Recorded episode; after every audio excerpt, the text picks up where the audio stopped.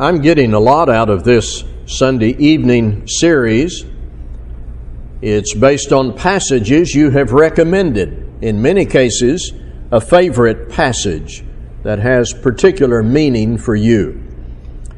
And I continue to get responses, not only from people here, but from people who listen to these sermons in our internet venue. Sunday evening sermons are scheduled and covered through the end of December based on this. And there is no deadline. If you have something you want to submit to me that could be covered after the scheduled sermons in December, send me a text with that passage, hand me a note, or send me an email. Tonight, please open to the book of Job in the Old Testament. Our target is the last three verses of Job chapter one. But of course, in the interest of context, that means we need to be familiar with chapter one. So I want to take us through Job chapter one, and I'll pause in the reading as we go through the chapter and get us to those last few verses, and then of course there will be takeaways that we will get to near the end of our study. We're going to see several good things about this man, Job, and then we're going to learn that some horrible things happen to Job and his family. Then we'll concentrate on his response as documented near the end of Job chapter one. So, just start with verse one. There was a man in the land of Uz whose name was Job, and that man was blameless and upright, one who feared God and turned away from evil. Let's stop there for just a moment. Everything about this is good so far. Look at the words and phrases in Job chapter one, verse one. Blameless and upright, feared God, turned away from evil. Uh, there's nothing hidden here. No complicated mystery in Job chapter one, verse one. No backstory that we have so far. This is just the description of a good man. And then add to that in verse two, a good family. There were born to him seven sons and three daughters. I think we would classify that as a big family.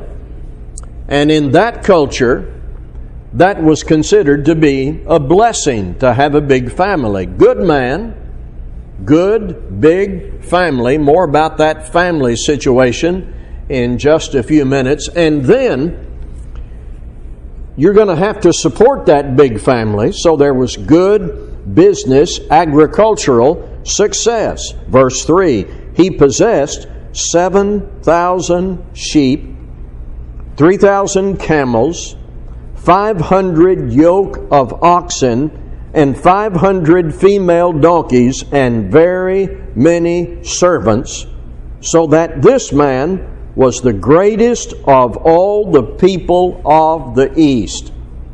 In that time, where agriculture was a family's livelihood, this is good business success. You're going to need all of this to take care of all those people in your family. This, in that particular time, was prosperity, which was necessary if you have this kind of a family to support. But now, back to family life, it appears that they had a good, happy family time, especially on birthdays. I kind of like birthdays. In verse four, his sons used to go and hold a feast in the house of each one on his day. And they would send and invite their three sisters to eat and drink with them. So that's basically what we might call a birthday party. It may remind us of good family time, the noon meal on Sundays for many people that we know about. Family traditions or holidays. So far, This is all reading very good. Good man, good family, good success and prosperity, and of course a lot of birthday parties. But now, very important, this next step we're going to take. Job was not only a man who feared God himself, he wanted the people in his family to fear God. His family relationship with God was a priority for him, according to verse five. And when the days of the feast had run their course, Job would send and consecrate them, and he would rise early in the morning and offer burnt offerings according to the number of them all. For Job said, "It may be that my children have sinned and cursed God in their hearts." Thus, Job did continually. This is not something that just occurred to Job every now and then when he was in a religious mood. He did this continually. He was concerned about his family's relationship with God. So, let's say that everything from verse one down through verse five we're going to call good. Now, we're taken to another scene. Beginning with verse six, the writer takes us somewhere else, where Job isn't present. But there is what might be called a transaction that takes place that has direct impact on Job's life. We're going to read now verses six through twelve. Now there was a day when the sons of God came to present themselves before the Lord, and Satan also came among them. The Lord said to Satan, "From where have you come?"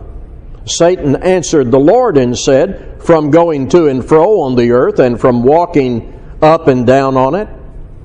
And the Lord said to Satan, "Have you considered my servant Job, that there is none like him on the earth, a blameless and upright man who fears God and turns away from evil?"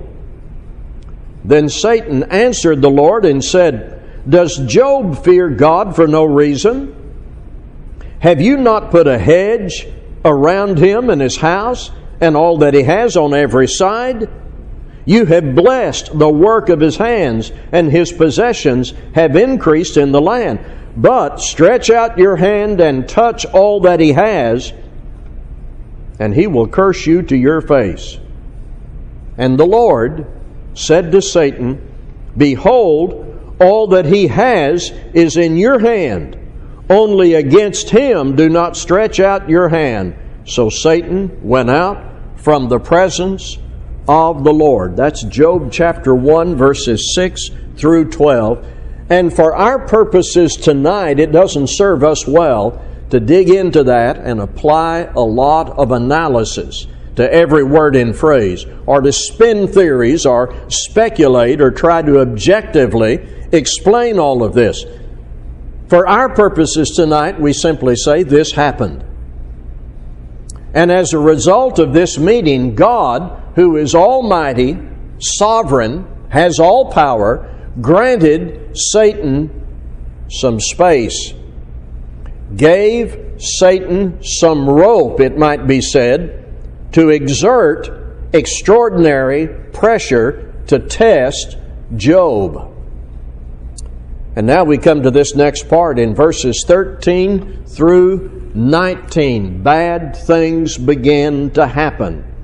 Now there was a day when his sons and daughters were eating and drinking wine in their oldest brother's house, and there came a messenger to Job and said, "The oxen were plowing, and the donkeys feeding beside them, and the Sabaeans fell upon them, and took them, and struck down the servants with the edge of the sword, and I alone have escaped to tell you."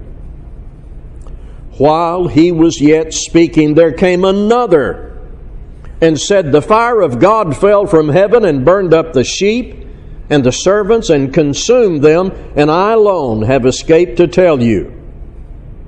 While he was yet speaking, there came another and said, The Chaldeans formed three groups and made a raid on the camels, and took them and struck down the servants with the edge of the sword, and I alone have escaped to tell you.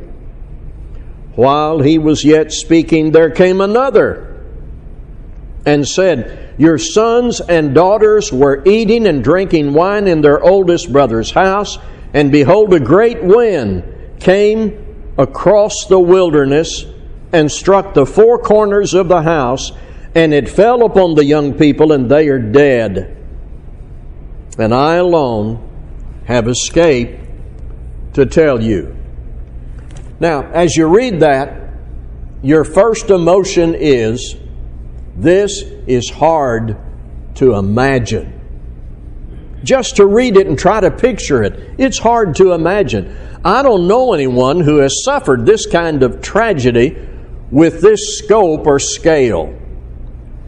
And then after these initial trials, we know that Job became seriously ill, and we know from chapter two and verse nine that his wife was resentful of this whole situation, and she walked away, and his friends showed up, and they become miserable comforters.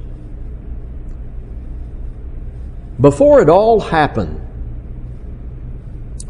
I want to emphasize again, before it all happened, in the midst of this initial shock of losing the farm and your children and your workers, when he has time to react, we have an indication that before all of this, he had a relationship with God that fortified him. Because, listen to this, then Job arose Then Job arose and tore his robe and shaved his head and fell on the ground and worshipped. And he said, Naked I came from my mother's womb, and naked shall I return. The Lord gave, and the Lord has taken away. Blessed be the name of the Lord. In all this, the writer adds, Job did not sin or charge God with wrong. Once again, my first emotion after reading that is, wow. Let's talk about it. He tore his robe and shaved his head. In that ancient culture, this was the typical response to tragedy. This was grief expressed dramatically.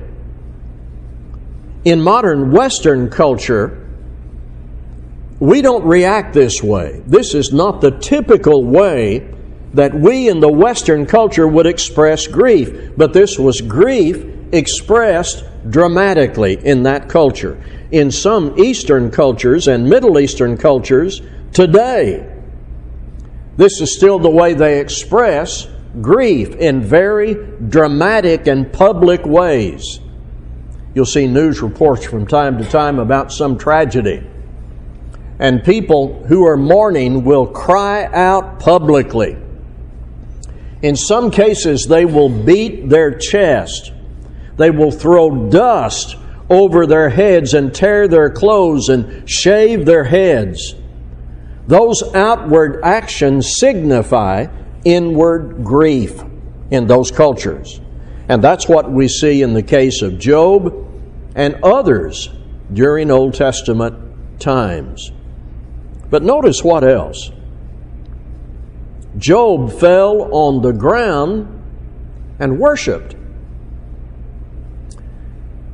We all know people today who react to tragedy just in the opposite way.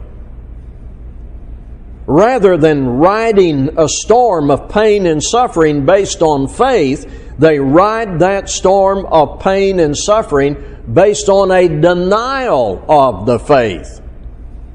People often turn away from God when suffering hits. They renounce Him. They deny His power and His love. One example of that, by the way, is in Job chapter two, verse nine that I mentioned earlier. After Job became ill, his wife said, curse God and die. That's her response to the storm of pain and suffering, not Job. See, Job hadn't lost everything. He still had God. He didn't turn from God. He didn't turn to idolatry. He didn't become a worldly person. He didn't become bitter toward people. He still had God. So the full force of the testing that God allowed so far did not take Job away from God, as Satan, no doubt, expected and was now disappointed. So Job said, "Naked I came from my mother's womb, and naked shall I return. The Lord gave, and the Lord is taken away. Blessed be the name of the Lord." And then the writer adds the commentary in verse twenty-two, "In all this Job did not sin," or charge God with wrong. Here's a Bible principle. Job knew it well, I believe. Before this book was published, Job knew it well. We bring nothing into the world and we carry nothing out. Now, you have to remember here that Job wasn't present for that meeting behind the scenes at the throne of God. He doesn't know about the deal. So understand all of this reaction of Job within that context, that he doesn't have the full picture. He speaks of what he understands at the moment. The Lord gave and the Lord is taken away. It was actually Satan who did the taking. God gave him the permission for a time.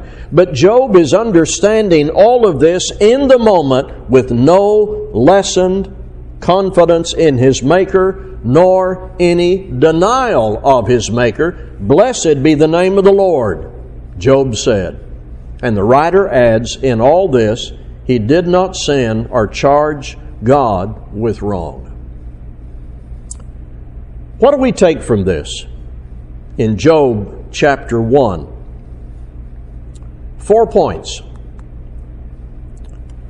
Let us agree with Job about God's sovereignty. Sovereignty as attributed to God is something we often try to define with a systematic theological book or a lexicon. Let's let Scripture define God's sovereignty. Psalm one thirty-five in verse six, "Whatever I please, I do in heaven and on earth, in the seas and all deeps." God is saying, whatever I please, I do. That's your definition of sovereignty. Ephesians one in verse eleven, "God works all things according to the counsel of His will." That's sovereignty. The sovereignty of God is further described in Isaiah forty-six, nine and ten, where God says, "I am God and there is no other. I am God and there is none like me, declaring the end from the beginning, and from ancient times things not yet done, saying, My counsel shall stand, and I will accomplish all my purpose." These are passages that define the sovereignty of God, and it can be said based on these and many other pa- uh, passages in the Old Testament and New, there are no limits to God's authority or rule. He is never helpless, never crippled, never at a loss. Job came to this conviction before he was stormed with tragedy. That's the time to become acquainted with God and His sovereignty. That's the time to know your Creator as early as you can.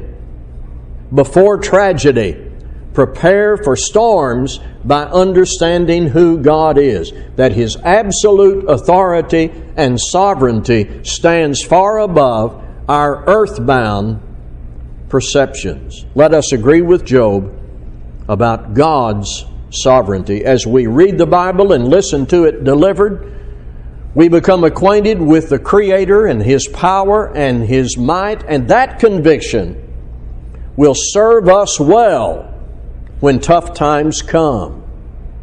It becomes trust in God that holds us up. The more we become acquainted with Him before the storm of tragedy hits, we can trust Him who is all-powerful, who knows us individually by name. He is our refuge and our Redeemer. The Lord has established His throne in the heavens, and His sovereignty rules over all. Psalms one hundred three, verse nineteen. Those are things we need to learn and believe to survive the storms that could come that we cannot see today.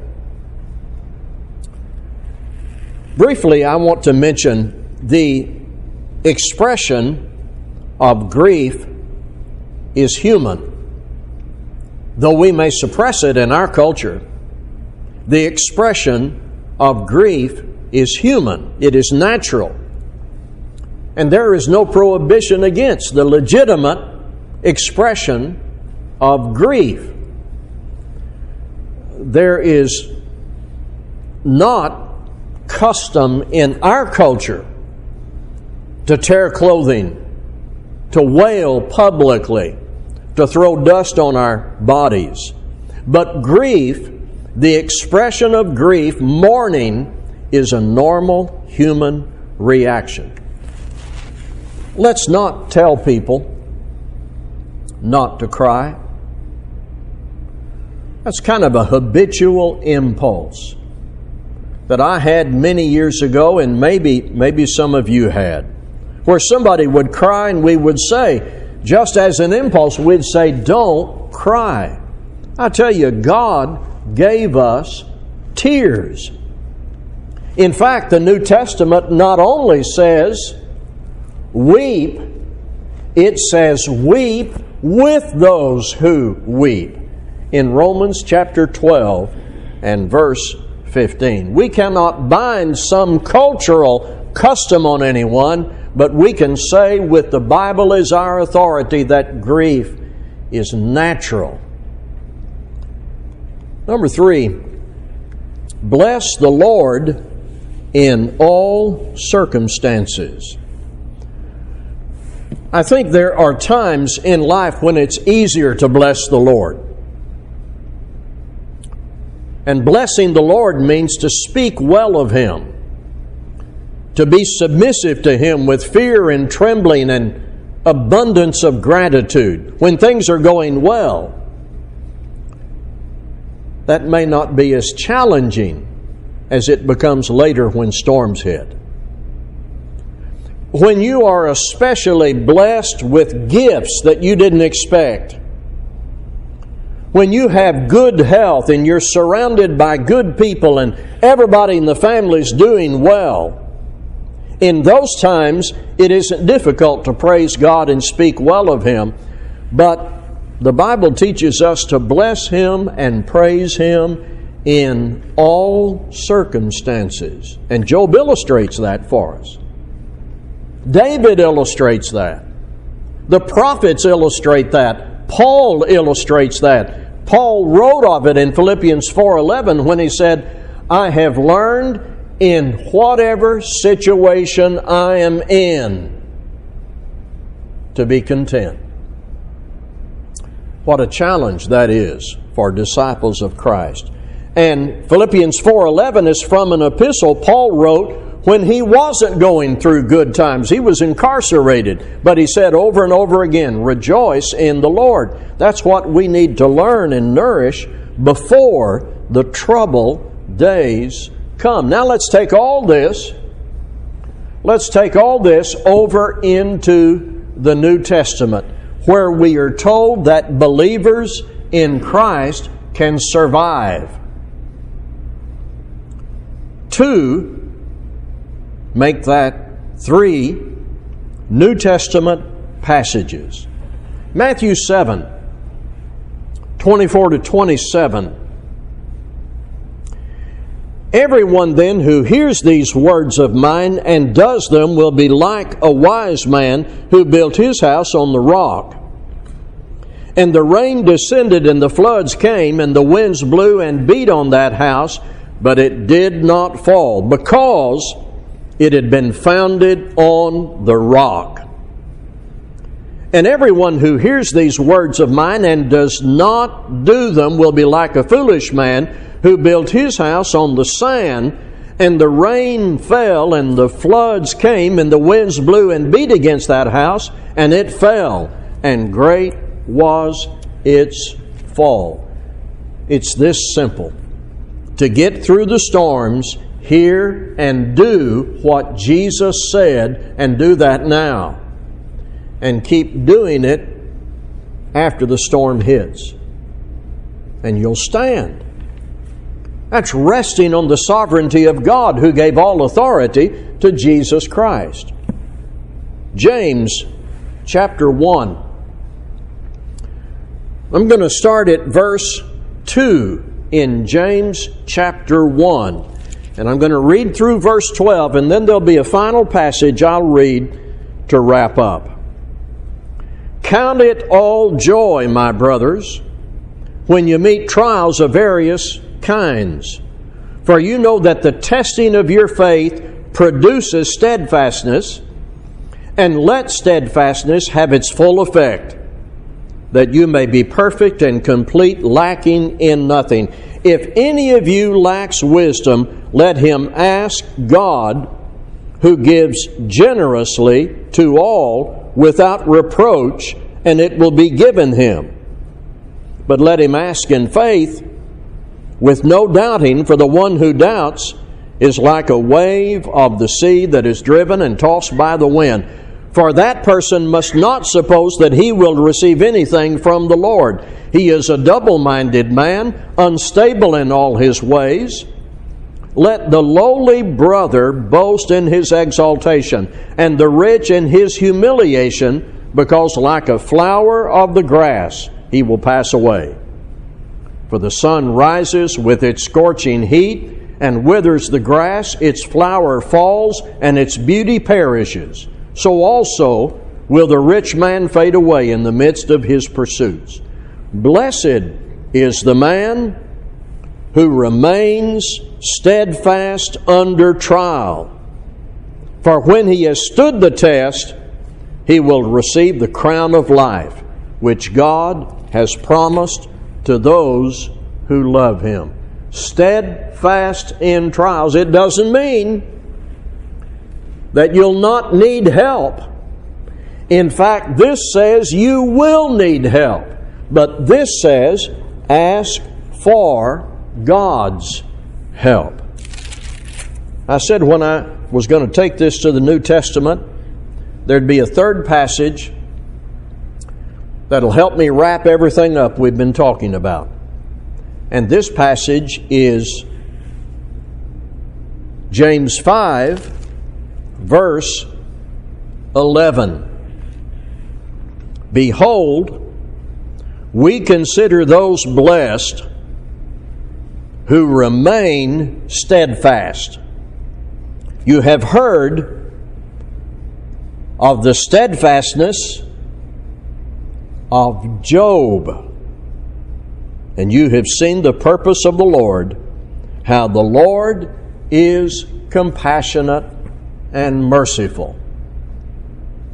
Job did not sin or charge God with wrong.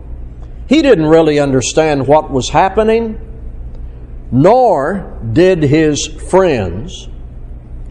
Later, God would speak to him, and it would be clearer, and Job would be blessed and restored to a better life.